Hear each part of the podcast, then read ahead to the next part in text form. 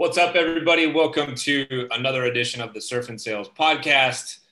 This is season two, episode almost 30, 28, 29, something like that. Richard's giving me hand signs over here. I can't tell exactly what he's doing. Uh, we are brought to you by our good friends at Salesforce Revenue Cloud, Gong.io, and Lead411.com. And I'm here with my good friend Richard Harris, and we are joined by good friend from West Virginia who's been giving me all sorts of grief about my snowvid, snowpocalypse situation here in Austin over the last couple weeks. He's a field reimbursement manager at Xcenda. Hopefully, I pronounced that right. I can't wait to hear what field reimbursement manager means these days. Uh, but most people probably know him as the host of the Intentional Encourager podcast. And we are here with Brian Sexton. How's it going, Brian? Scott, Richard, man, this is uh, this is going to be a blast. I appreciate you guys having me on, and uh, yeah, I'll explain to you, Scott, what a field reimbursement manager is. It's uh, it's a fancy title for a you know doing a little bit of work. So, but man, what what an opportunity to to be on with you guys. I appreciate it. And Scott, by the way, you've been on the Intentional Encourager podcast, and I just recorded an episode with Richard. It's coming out in a couple weeks. So uh, great. I appreciate you guys giving us the opportunity to mash up the two podcasts, man. Thank you. Yeah, absolutely. So let's start with uh, let's start with the podcast. Tell us about the idea for the intentional encourager, and um, you know what the show's show's all about.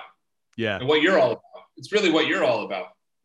Well, Scott, I'll tell you this, man. Um, I have always believed in encouraging. Um, always believed in connecting.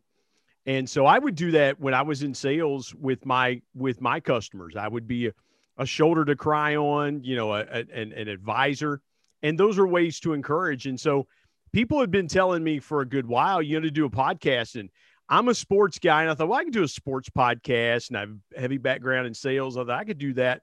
But man, what you and Richard are doing is is so good, and other friends of ours in the sales world. I thought, man, let's let those guys do their thing and I'll focus on a niche that I felt like wasn't being filled, and that was intentional encouragement. And so, my goal with the podcast, Scott, is to be the the place on LinkedIn that if you're an influencer or you've got a rock star story to tell, like you told your story and Richard told his, that I want to be the podcast to do it. And we have had some unbelievable guests, and it's been great. We're about to release our 100th episode, and that's mine boggling to me that we're we're about to push 100 episodes but the podcast really is about in three parts it's telling your current story you know talking about things that you've done uh, around different things.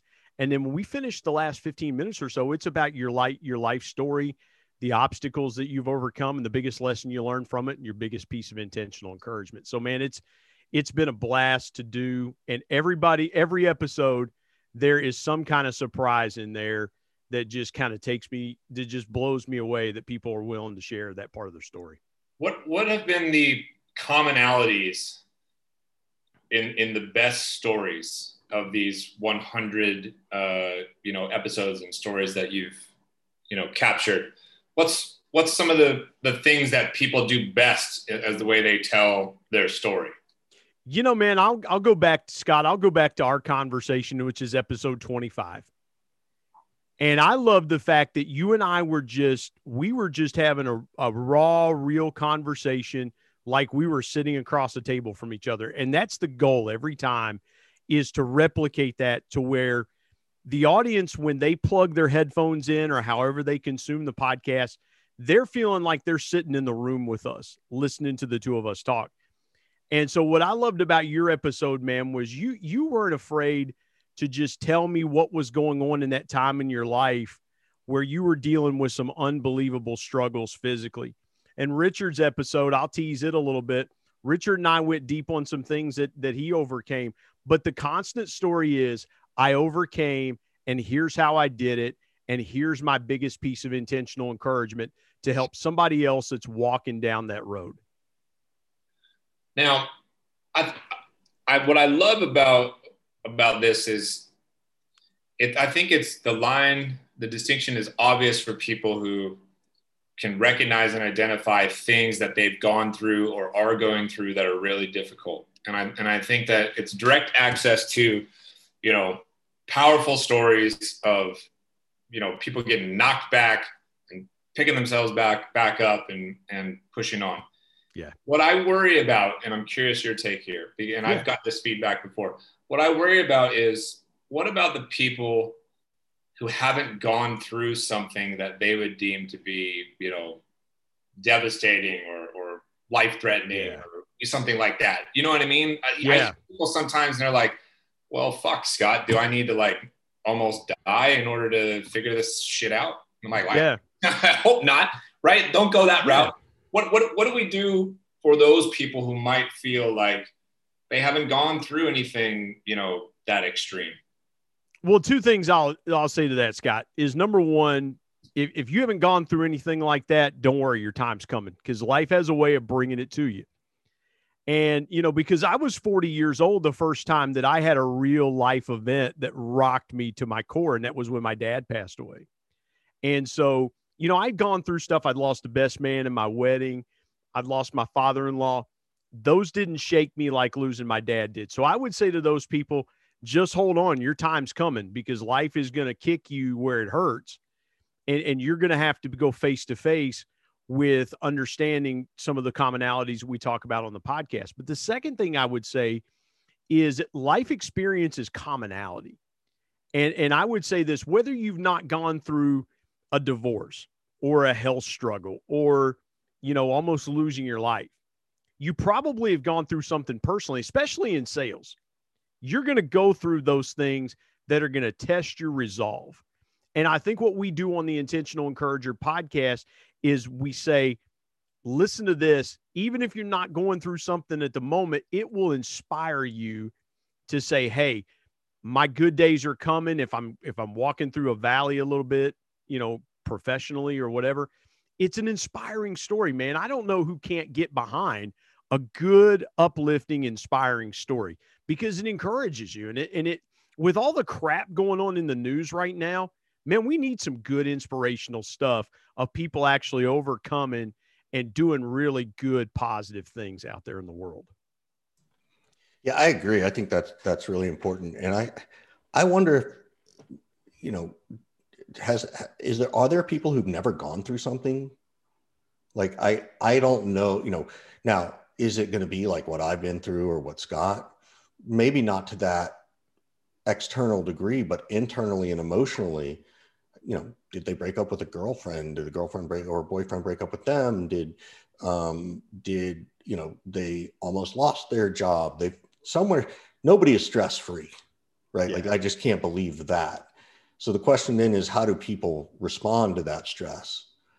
Um, but I, I don't know, Scott. What I mean, do you really know Scott? Do you know people who don't have some level of stress? No, or are you talking about like at our level? They don't mean they don't mean it like that. The people that I hear from, it's not that they don't have stress, but they're they're like, listen, you know, I grew up in an affluent neighborhood. My parents are still together. I've never broken a bone. Uh, you know, I never lost anything devastating. Right? Like, how do I tap into that grit or that or that resolve if I haven't gone through anything like that. And so, I, yeah, I think there are people like that. I, I, I hear from them. If, if, we, if I sat down with them and got to know them long enough, I could dig in and find something right. that was that was painful or something that they've gone through that would have been really hard for me.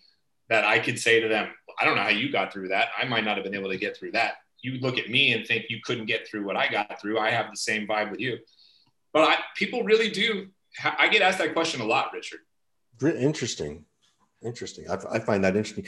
Brian, do you do you know people Richard, like this? Like, well, well, Scott, I was just going to say, you know, living in West Virginia and Southeast Ohio most of my life, when you were talking about affluent neighborhoods, are you talking about the people that had double wide trailers or single wide trailers? Because affluent in in our region would be the double wide trailer. Yeah, you, when different. You, when you move up to the double wide, then you've made it. Yeah. Uh, that's all. I'm like, I, there, there's something I could say, but I can't because it would be ridiculously inappropriate.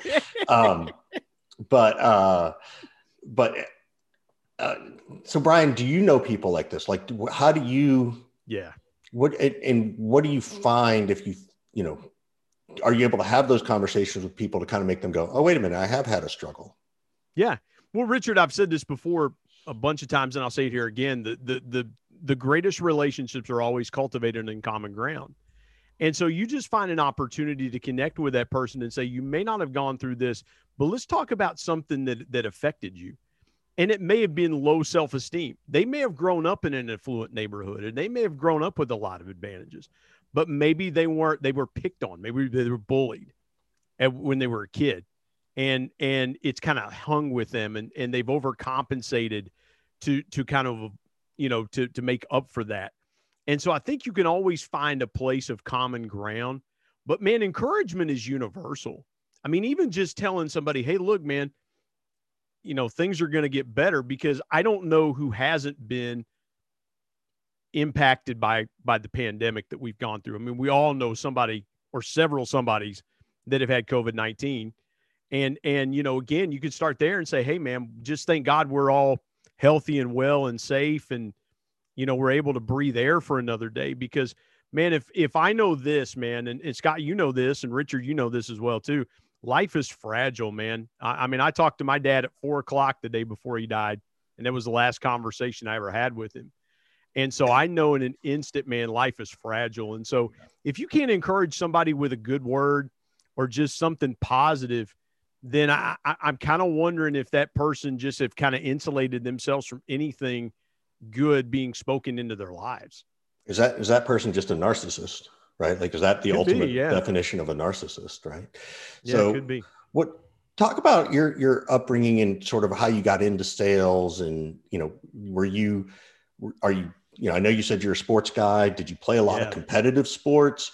Were you the kid who had a lemonade stand? Like where did where did you connect all these dots into revenue? Played baseball growing up. I was a I was a pitcher and outfielder. I played all the way through high school. Uh, I was undefeated my senior year in high school. I was two and zero. Oh, and uh, I'll tell you a quick story. Um, we were playing a team one night, and I was a starting pitcher. And this little four foot two inch second baseman comes up.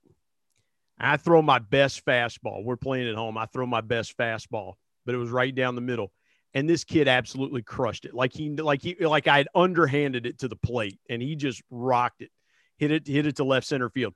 We had an ethanol plant across the street from our high school field. That thing on the fly goes into the ethanol plant, and so I'm like, man, I just got taken deep here. This is not good. But I finished the game. We won, got the win. I think I went six or seven. I, I may have thrown a complete game, but other than that kid, and they're like, man, that kid's never hit a ball that far in his life. Well, my dad and I are pulling out, and we see the ball sitting ac- sitting across the inside the fence. And dad goes, You want to go get the ball? I'm like, Why do I want that ball, man? I, that kid hit that ball about 500 feet off me. Why do I want the freaking baseball? My dad was like, Nah, let's go get it. I'm like, All right, let's go get it. So we, we he pulls up, makes me get out and go ask the security guard. It's like, Can I have that ball? And guy's like, I don't care. Go get the ball. So I, I still have the ball that that kid hit about 480 feet off me oh in God. high school. But yeah, I still have it. Um, but growing up, I was going to, I went to Marshall University in. Wait, hold on, West hold on. Yeah. So what does that ball mean to you now? What is that? How does that, in terms of being intentional and inspirational? Ah, it, it, it reminds me of the time that kid, that little four foot two inch kid, took me about 500 feet. Man, I still have flashbacks of of, of a crick neck looking up and and seeing that ball just but descend. Does, that, does that encourage you to? Did that encourage you to focus harder? Did that encourage you to? You know, again, sometimes we have reminders of bad things yeah. to help us, you know, do better, right? Like you know, you don't need to keep that baseball. You're you're a grown man at this point, right? Like, well, Richard, you know, what or just reminds... a child in a grown man's body, depending on. Yeah, well, yeah, there, there you go. Well, what it reminds me of is anytime we can get taken deep. I mean, in sales, you know, you're going to get taken deep. In in life, you're going to get taken deep. You know, you can throw your best fastball out there to the world, and it gets and it gets rocked. I mean, the greatest, the greatest. You know, Clayton Kershaw.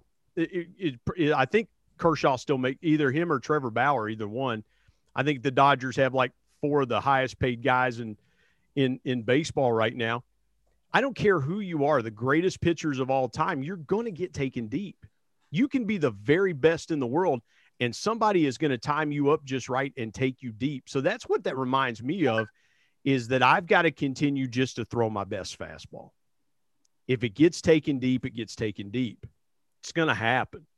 And so, but but yeah, to to continue that point, I didn't play baseball past high school. It reminds me of, of it encourages me of better days. Reminds me of times with my dad out in the yard playing catch. Um, but I, I didn't set out to go into sales, Richard. To answer your initial question, I started out to be a broadcast journalism major. I wanted to be the voice of the Cincinnati Reds. That was my that listen, was my dream. Listen, listen to him talk, Richard. Guys, guys made for radio with this voice that was my dream, man. I wanted to be the voice of the Cincinnati Reds, but I was working at a grocery store and there was a guy who was a local sports talk host that would come into my grocery store and I would I connected with him and talked with him and he gave me a piece of advice. He said, "Brian, go into print journalism. They make more money." And so uh, August 13th, 1990, man, my 18th birthday, went to Riverfront Stadium in Cincinnati and the Reds and the San Francisco Giants were playing that game and the and the 1990 team is my favorite team of all time. That was the Reds team that went wire to wire. They led the first day of the season all the way through to the World Series. And um, I, I, I, we saw the assistant sports editor of the newspaper. He was two years behind my dad in high school, and I ended up getting a part-time job at the local newspaper in the sports department. So I was going to college, working at a grocery store part-time, and then from August to March, I was working in the sports department of our local paper two nights a week and dating a girl at the time. So I had a had a lot of balls in the air. But what got me to sales was I had to work for the the school newspaper. It was a requirement to work for the school newspaper. And I was like, well, why do I want to give up two jobs that are paying me money for one that doesn't? And I was like, screw that. I'm just going to go into marketing. So my dad was a salesman, my uncles were salesmen, just a natural fit to transition into sales. Now, talk about this field reimbursement manager role. Yep. This yep. Is, I want to I want to start here, and I want to take yeah. it to, to this other place because you're you're not in software sales. You're not in yeah. in tech, and uh, you know I don't think it gets as much hype. I don't know the right word. It's not talked about as much, at least in my in my world. Yeah, as, as tech sales. So what is what is this role? What do you do day to day? in, in a nutshell, I, I, I help. So I'm in the pharmaceutical industry. So what a field reimbursement manager is, is we provide education around patient access. So in other words, if you're trying to get on a therapy for a particular disease state and your doctor's office is doing prior auths and things like that, I'm the guy that they call for help on that. That is the that is the short, quick, down and dirty answer. If if you need help with copays, that's me. If you need help with you know, if you get denied for something.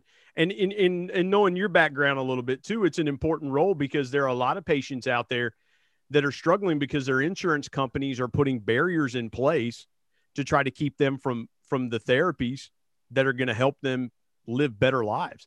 And so my job is to help those offices clear those barriers. So I pay somebody like you to deal with all this stuff that drives me nuts. Well, the pharmaceutical companies actually, you know, we have pharmaceutical clients that that work with companies like mine. So they they hire us to be their field access patient, their their field access people to help their offices understand the access barriers to these different medications. Yeah. Now, what does the non-tech sales world need to learn from the tech sales world? Man, I, I was to, to to quote Chevy Chase from the old Saturday Night Live show. I was told there would be no mascot, Leese.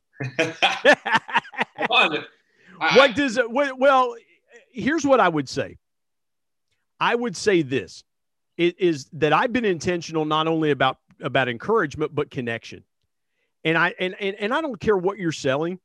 I think we need to do a better job of understanding what connection really is. So for let me let me answer your question this way, Scott, and and and take it after I say it, take it in in the direction you want to go, and, and push back a little bit. But we've got a misconception of what connection is because we go to LinkedIn or we go to Twitter or we go to Facebook and we hit a little button that says connect or follow or add friend. And a lot of people are just doing that for what they can get from it. And that's not connection. Connection is giving first. Why do I want to connect with this person? Why do I want to be a part of, of their world?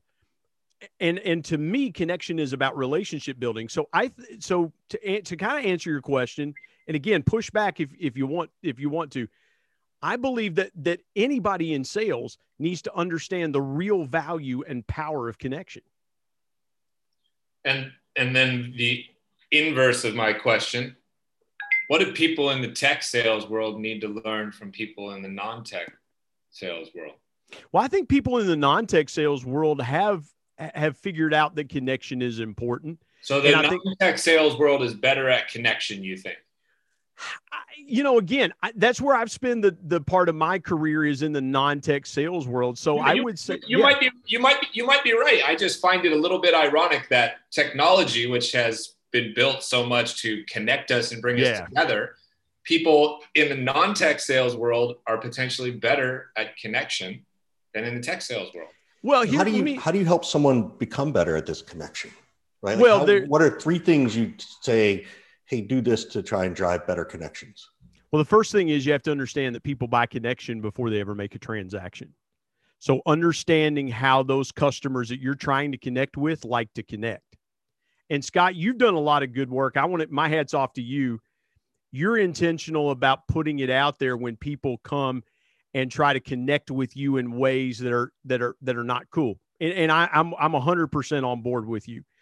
I think a lot of people are trying to just fill their pipelines and build their funnels without really understanding what it takes to do that. So, Richard, I would say this people buy connection before they ever make a transaction. The second thing I would say is that you have to understand that consistency is key. I, I had to learn this the hard way in sales. When I got consistent in my method and my process and how I connected with customers, I got really good at sales. So you have to understand that consistency is also important as well too. So, so how do you? But I, I want to go deeper, right? Like I, yeah, I love the yeah. I love the buzzword. Like I love I love the idea of you know people buy a, a connection before transaction. But how do you teach that, right? You got somebody who's new into sales, and I don't yeah. care if it's tech or not. I agree with you 100. percent how do you teach somebody that? How do you teach them that in a way that's that, that makes it so they can sound authentic and be authentic and not sound fake. We actually just had a conversation about fake empathy like 10 minutes ago. Um, so how do you, yeah, what, what advice do you give to those people to teach them how to connect? Richard, I love this. It's, it's, it's what I did with my 20 year old son and and we were the the first time it kind of came to light and it was that moment where I could go deeper with him. My son about 5 years 5 6 years ago went to a basketball camp at Duke University and coach K, the legendary coach at Duke was talking to these kids. And he told them something in, in this conversation. He's addressing the whole campers, parents are there. And he says, You will look every coach in the eye when they talk to you. He said, when we coached the Olympic team, and this was before, obviously, before Kobe Bryant passed away. He said, when I'm coaching Kobe Bryant, when I'm coaching LeBron James, I look them in the eye when I talk with them. And the expectation is they'll look me in the eye. So I think the first thing you teach salespeople is, especially if they're customer facing, if they're front facing salespeople. And of course, the pandemic has changed that. I get that. But when you're having a conversation with someone, look them in the eye. When you have those interpersonal interactions, the first thing is look them in the eye because nothing beats eye contact. And that was something that I had to, to, to get consistent with in my process that helped me because I'm very much a person that that that if if something's distracting me, I'll focus that way. And I had to train my brain to look people in the eye. But when I started doing that with my customers, I saw things just start clicking even more and just start getting more powerful. So the first thing I would teach folks in connection is look people in the eye. And you can do that virtually. Like if you notice my eyes have been drifting when Scott's been talking, he's at the bottom of my screen. I pivot my eyes that way because I want to, in a sense, make eye contact with Scott. I want to look and see how his facial reactions are looking, how he's, you know, what what's on his face. That's the first thing. The second thing I would say is, man, use people's names. Use their names often. The sweetest sound to a person is the sound of their own name. And I'm telling you, in my career in my life, that has done that's been gold for me, is be is using people's names and building that deeper connection and understanding that you're not just there to sell, you're there to connect. You want do you want to want do you want a one night stand with your customer or do you want to build a relationship? Yeah, that's and great. I've never I've never been a guy that, I don't I've been married to the same woman for almost 25 years. You know, I, I'm in it for the long haul. And I think we've got too many salespeople, Richard, that want to hit, you know, they, they, the old boxing analogy, stick and move. And, and, and, and so those would be the things that I would teach a, a young salesperson about connection.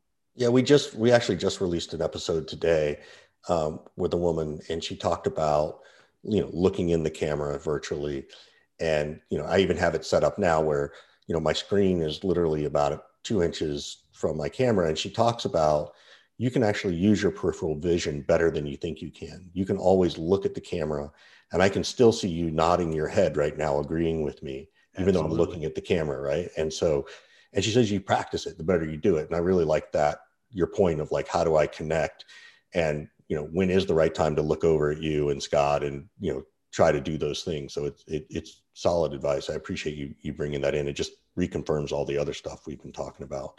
So um what's shifting gears um pete rose does he belong in the hall of fame or no since you're part of the the cincinnati reds crew 100% belongs in the hall of fame no, 100% no belongs in the Hall. No, no, no.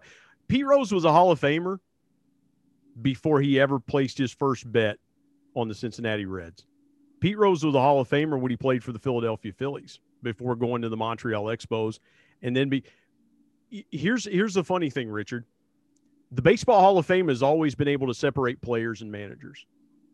Look at Joe Torre, great player, but not a Hall of Famer. Look at Sparky Anderson, batted 218 in one major league season. Tony La Russa, Tommy Lasorda. The Hall of Fame has always been able to separate players and managers. Frank Robinson, not a great manager, but hit 586 home runs. So the Hall of Fame has always been able to separate player and manager. Pete Rose bet on the Reds as a manager. And so I, you know, and so again, I, I, I think he's got to be in the Hall of Fame. He's the all time, you'll never be able to take 4256 out of the record book. So that's good. Like you're Scott's over here grinning. He's like, that's the best explanation I've ever heard for this. Uh, you're on mute. Scott, there it is. The first time in two years. You're on mute. we got Lisa on oh mute. my God. Started talking about baseball and I got all discombobulated.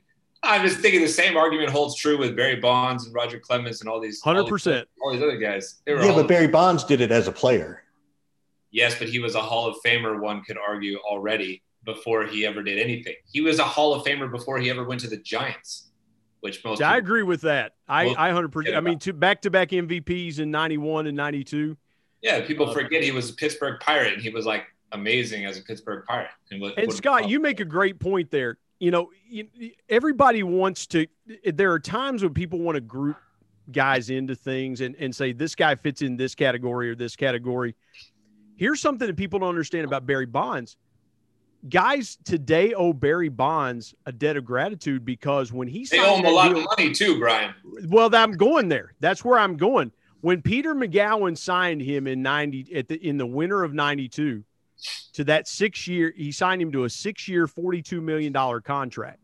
Nobody had ever made that kind of money before playing Major League Baseball. And Magowan went out on a limb and said, Hey, we're going to go bring Barry Bonds back to the Bay Area where he belongs. And that because, and they could have sat on it, man. I mean, they had a great team in 87 with Kevin Mitchell and Will Clark and, and, and Matt Williams and those guys. A guy from this area was on that team in 87 and 89. A guy named Don Robinson was from Kenova, West Virginia, about 25 minutes west of here. They had a great team in 87. They had a great team in 89 with the Earthquake series that the, you know, that, that you know the A's beat them in I think five or six games in the Earthquake series. The Giants had a great team, man. Did they need Barry Bonds? It's arguable, but what Barry Bonds did, man, was he raised the game for everybody else, and he got a lot of guys paid in 93, 95, 96. Of course, the strike was in 94. But man, Bonds deserves more credit than that because he got guys paid. So, how, so Scott's Scott's so excited. He's like, "Oh my god, I could just sit here and talk to this guy for." Are we going to talk NFL free agency next, Scott? I mean, I, I saw. I mean, maybe this, maybe Brian and I will start our own podcast. Just all about sports. I love it, man. Yes. I can talk about that all day. I think you guys you guys should just go on Twitch and call base, call baseball games, right? Actually, go. that's not a bad idea.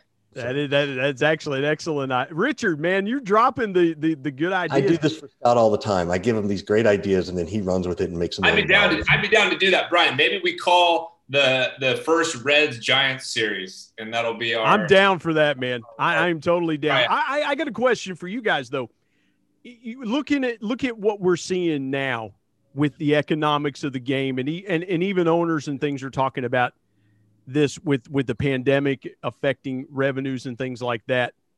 If you guys had 10 minutes with with a with a, a professional sports team owner about increasing revenues, what's the first thing you'd ask him? Or what's the what's the first question that would it's, come to mind? It's interesting. We've had a couple of conversations with uh, the heads of ticket sales of sports teams. Um, but Scott, go ahead and answer. What would be the first thing you'd ask an owner? Uh, I'm going to screw the, the question up a little bit, but um, something to the effect of why are you waiting for somebody to el- somebody else to move first and modern mm-hmm. and modernize all of your selling and revenue generation because everybody knows that every sports league is a copycat league yep. about everything from farm systems to player personnel to defensive shifts to whatever um, and we Richard and I have had many conversations now with professional sports ticket sales orgs, and they all operate like it was 1995. They don't use any modern technology. They don't use modern tactics. They have like two or three people who've been consulting in that world for the last 40 years. It would be the equivalent of, of everybody saying, oh yeah, we did Sandler training or we did Miller Heiman or something like this. We there's, call out of the yellow pages. Yeah, there's, been, there's no innovation. There's no innovation there. There's no use of data. There's no use of, of technology. So my question to them would be, why are you waiting for somebody else to go first?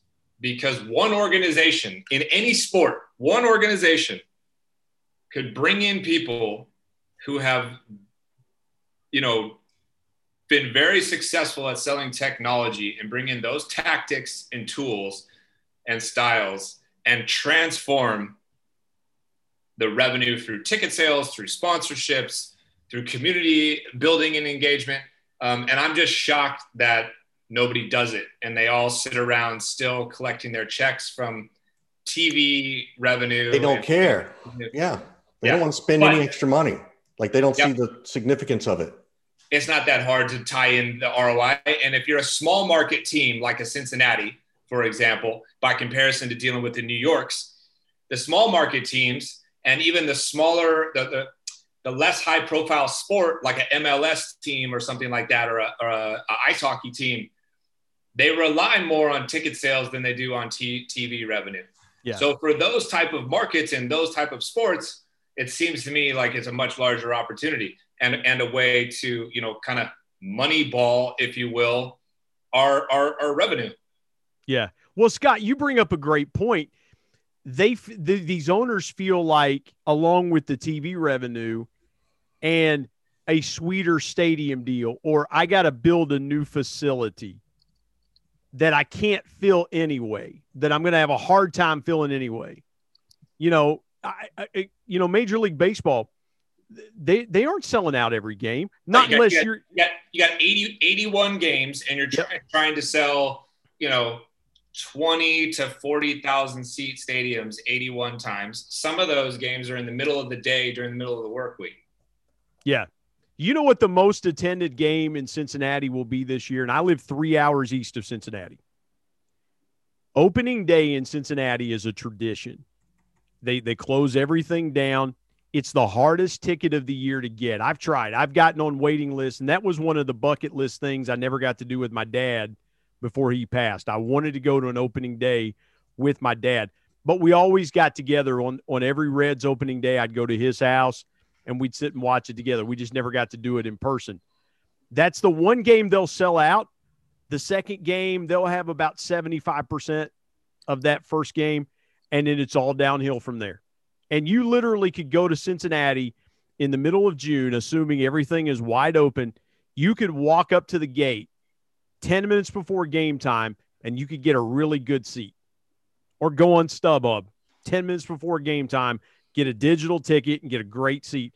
I've never understood why why owners have thrown so much into the luxury boxes and to the TV revenue. And to your point, Scott, and it's a great one, instead of connecting with those fans and going, how do we put more butts in the seats?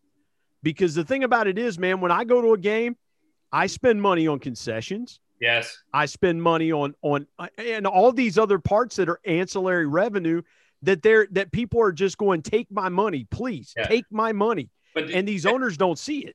And they and they and they also only think about right now today or right now this year because the thing is you got people like us who had kids. You take your you take your kids to a Reds game or a even even Marshall. You go to a Thundering Herd football game, whatever.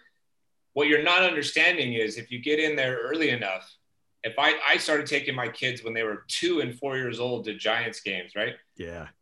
You have now got a lifelong they don't understand lifetime value. They don't pay attention to LTV. So the L, the LTV of a young fan is their entire lifespan. It could be it's 70, generational though, Scott. It could be 70 years and then to Richard's point, it spreads for, to the next generation and so forth. So but what's interesting too is that, that we and we've we had this conversation Brian with these folks. They don't even know that they can't even get to the data of that. They that really can't. Well, that doesn't surprise me. To Scott's point, is because they've got a payroll. You know, the front office has set a payroll of X millions of dollars, and you've got an owner that says to them, "Hey, are we going to be on budget this year? Hey, if we're in contention in June, we may have to bump the budget up a little bit so you guys can go get guys." Or, "Hey, man, our revenues suck at the gate, and so we're going to have to cut. We're going to have to trade guys." that we overpaid in the first place anyway. And, and and Scott, to your point about LTV, I love that point because how do you think I became a Reds fan? Your My dad, dad was, was a Reds fan. Yeah, we grew up listening to it. For us here in this area, it's Reds country. I've gotten the opportunity the last couple years. I'll share this with you guys to work the, the the Cincinnati Reds caravan. I've gotten to work with the local radio station, and and last year I got the chance to interview a boyhood hero of mine, Eric Davis. Man, Eric the Red. That was my dude growing up in the 80s.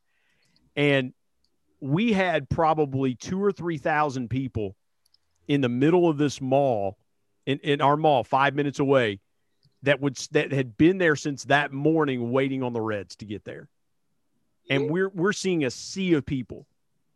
And it's and it's to your point, Scott, the LTV that the Reds have built up in this area is two or three times a year, we're going to load up the family. We're going to go to Cincinnati and make a weekend of it. We're going to go see the Reds. We're going to do stuff downtown. We're going to, you know, and we did that when I was a kid, and I write about that in the book. You know, the first Reds game my dad took me to, ironically, was against the Giants in 1977. I still remember it. I was five years old. And and I don't understand why teams are not trying to build that loyalty. It's a star. If you want a star driven league like the NBA, great.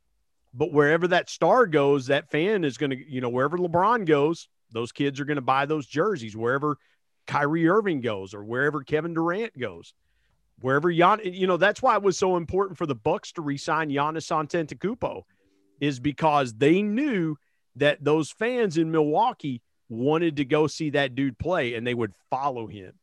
And and Milwaukee, to your point, is a small market team, but there's a lot of things about sales that translate in that in that sports world because yeah. I think we've got salespeople that are always so fixated on the top line revenue that they're not understanding that if you do the little things right, that ancillary income comes in, and man, that rising tide lifts all boats. Yeah, and I, and I think it, I think it the tech world and the sales world has done a good job of recognizing that the future of sales lies in customer success, and and I and I don't know that the sports sales world um, has recognized that at all, right? And at some point, it may come back to bite them in the butt. But I think what really will happen is I think some org, and it will only take one, some org in some sport is going to flip this thing around and do it the right modern way, and then everybody else will follow suit. And Who Scott, I and when that's going to be, I don't know.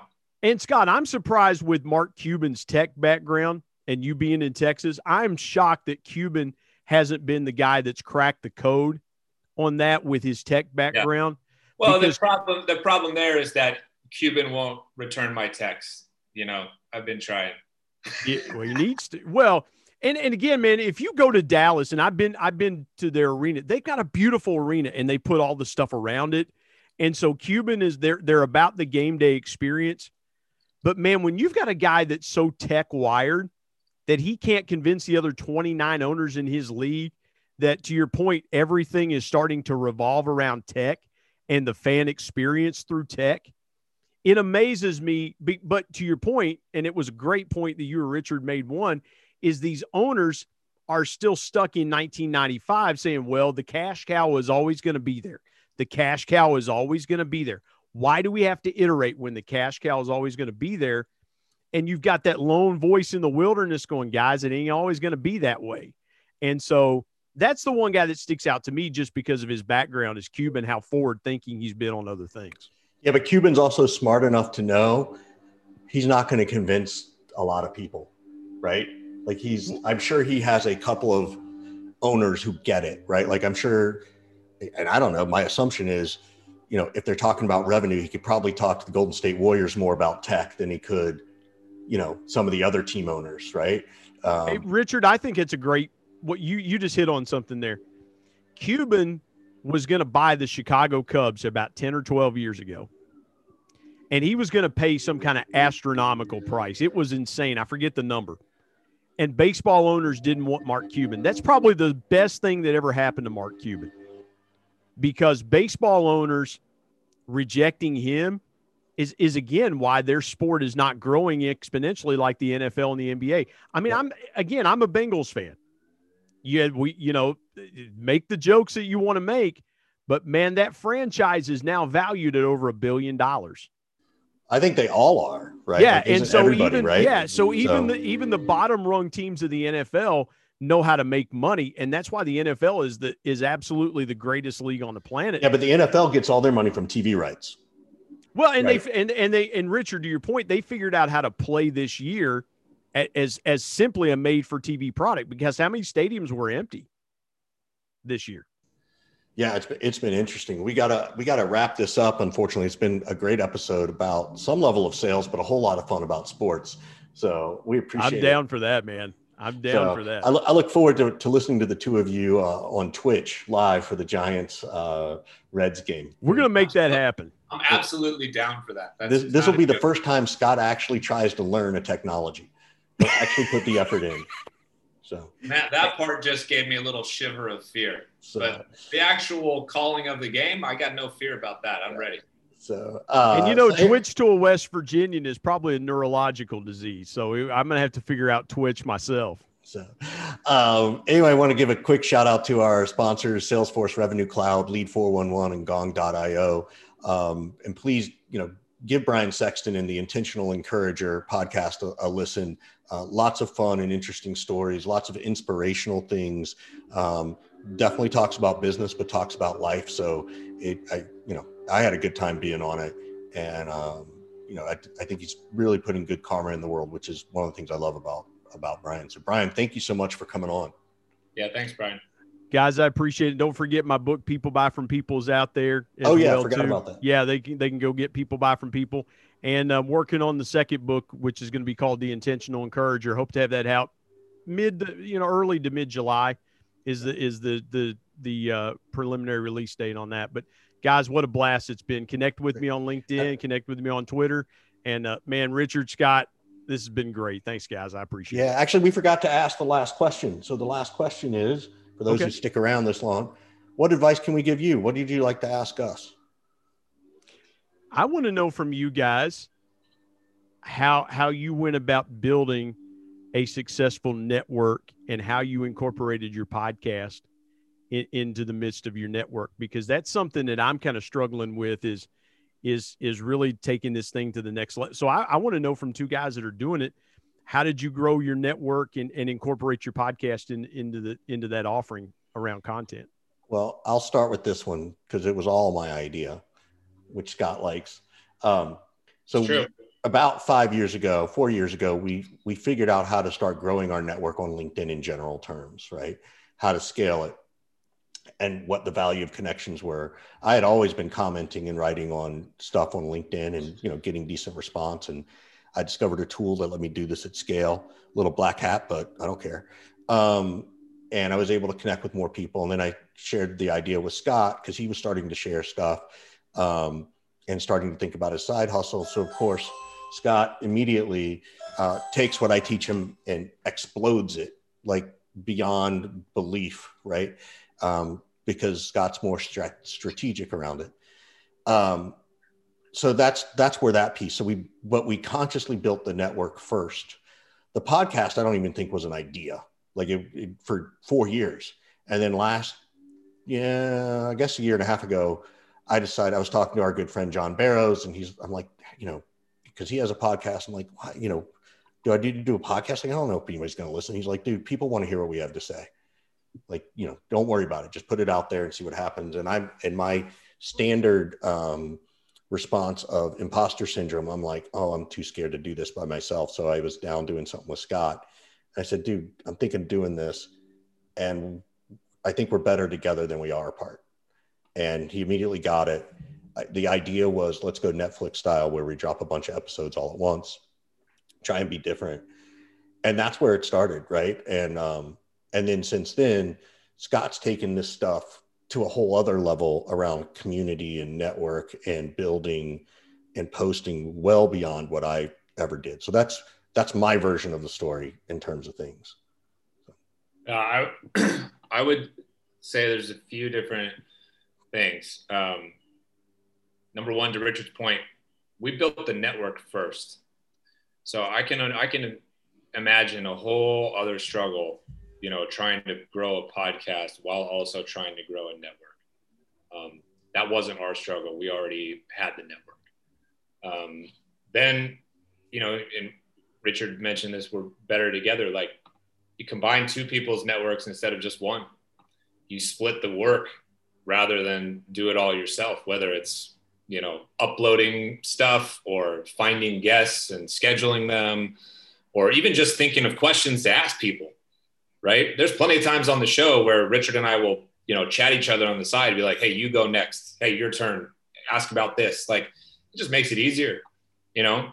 Um, and then it increases our the guest list who you can pull from because richard knows people and pull some people i know people and pull some people um, it was definitely Richard's idea to do the do the podcast, and although I think it was my idea to brand it the same name as Surf and Sales. hundred percent. Um, cause I was like, we already have this event and this business. Why don't we just make, you know, that the name of the podcast. So it's less things for people to remember.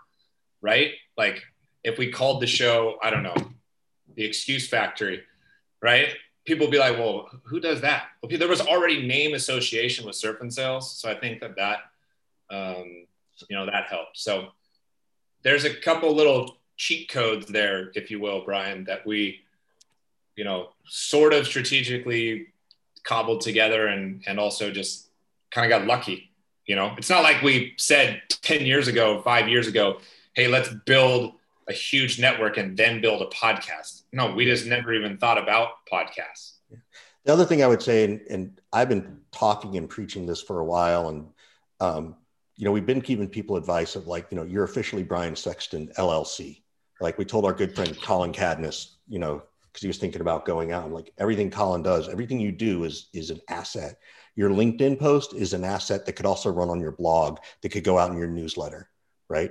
Your book and your podcast, The Intentional Encourager, those are now, now they're an asset. So think about things at an asset level. And yes, you still have to keep focusing on the network side, but now you, you know, now I think you get more vision, right? And to a certain extent, you get to use the content in more than one place, right? So that's no, that's that's, that's great advice. It's great. I, the, the only other question I would have for you, Scott, is how do you teach a six foot three, 270 pound guy that's unathletic and two bad knees how to serve? Uh, Dude, I'm I'm 5'11 and way overweight. So I'm right there with you. It can it can be done. I would yes. just I'll just say that it can be done. Plus, if nothing else, you know, you get some sunshine on the beach in Costa Rica with a little uh, fruity There's- cocktail in your there's hand, a about- cocktail. I, if we take 15 people, there's at least five or six who, after the first day of surf lessons, don't even try to surf anymore. They just want to come out, they want to do it, but then they kind of realize, wait a minute, there's these great Smart. hammocks right by the beach, or I can just chill and right. So it's it's you Hey know, Richard, my problem would be that someone would tr- would see me and as white as I am and try to harpoon me. They're like, check out No. that whale out there that, that's on a surfboard. trust me, And it, you'd be would good. be shooting, they would be shooting flares out there trying to reel in the big one. Oh, it's all one day. good. It's all good. Hey One man, day. Brian, thank you so much again. We really appreciate it.